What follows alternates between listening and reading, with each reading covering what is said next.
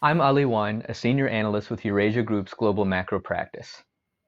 I'm Rana Mitter. I teach the history and politics of modern China at the University of Oxford. Rana, it's a real privilege to be speaking with you. And, and, first, congratulations on your new book, China's Good War, which debuted this September to widespread critical acclaim. And second, congratulations on a really superb essay in the new issue of Foreign Affairs magazine called The World China Wants. And of course, observers are probing increasingly and debating vigorously or with renewed vigor what are the sources of China's power, what is the extent of its influence, and what are the contours of its strategic objectives. And in this foreign affairs essay, you distill the China model down to four elements to help us get at those questions. And those four elements are, in your estimation, authoritarianism, consumerism, global ambitions, and technology. How does your model help us better understand both where China would like to go and what challenges it might face in trying to get there? Well, Ali, first, thanks for your kind words. And then let me say that that model of those four factors, as you say, authoritarianism, consumerism, global ambitions, and technology, is meant to suggest something wider about the analysis of China that we see in the Western world more broadly.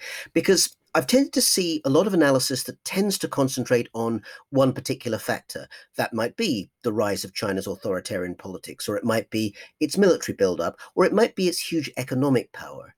But what strikes me is that actually it's the combination of different things coming together and making more than the sum of the parts that I think really gives us the idea of why China is so distinctive as a country, as a society, as a challenge to the liberal order. I have to say that there was a, a small element of uh, a little game being played because, in fact, the initials of those factors, ACGT, scientists may know that those are the initials of the nucleotides that make up the DNA molecule. And of course, my idea was that just as DNA recombines in human beings and in all living things to create new forms of life, so these four factors recombine and make something much more than just the constituent elements to make a Chinese challenge challenge, a Chinese alternative to the liberal world that we really need to get to grips with. I thought it was a brilliant formulation, and I wanted to ask how did those how did those four elements come to you? Did they come to you somewhat organically? Did you think of them in parallel? Um, how did you arrive at that? And, and, again, what I think is a brilliant formulation that happened, and you talk about the notion of recombining in these in these DNA-like terms. How did you how did you uh, formulate this particular uh, quadruplet? It came to me because looking at particular phenomena that exist, which show China in the world, all four of them seem to come together in distinctive ways. So let me just give one example, and it's a very well-known one, I think, even in the West, and that's TikTok. Sure. You know, the uh, uh, the app, which of course is a great uh, uh a great hit with many people, including my own twelve-year-old. I have to have to say. so everyone knows broadly what TikTok is, and if you think about it, on the one hand, the fact that it's produced by a Chinese company is able to provide huge amounts of data, which, of course, at least in a country like China, can be gathered up by the state, gives huge amount of fuel to the fact that an authoritarian government with no independent checks and balances can basically gather a lot of data on its citizens, or indeed overseas citizens, and do what it wills, uh, do what it wants with those.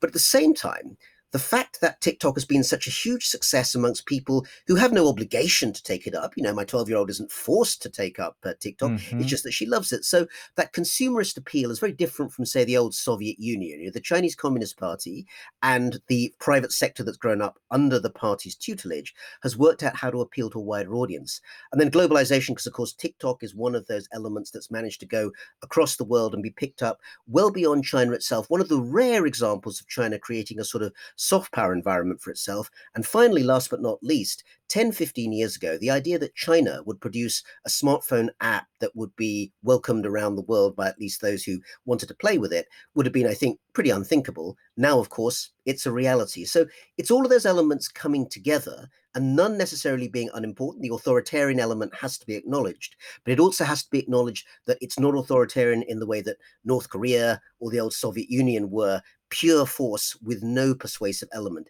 Instead, it's a mixture.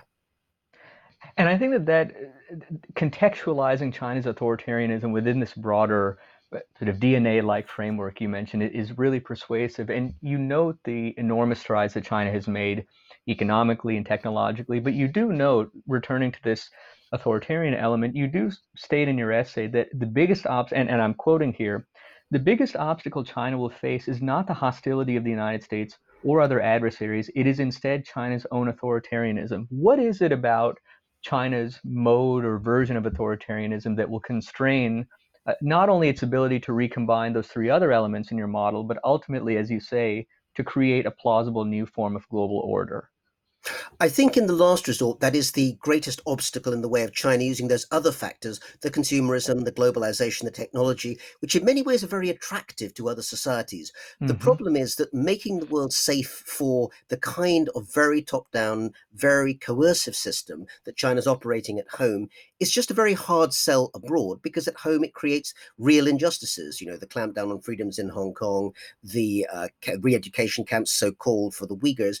These are things that really push away at China's ability to project a benevolent image of itself in the wider world. My point is that China could do the other things if it just leaned back from the authoritarianism and lean into where actually it has a lot to offer the world.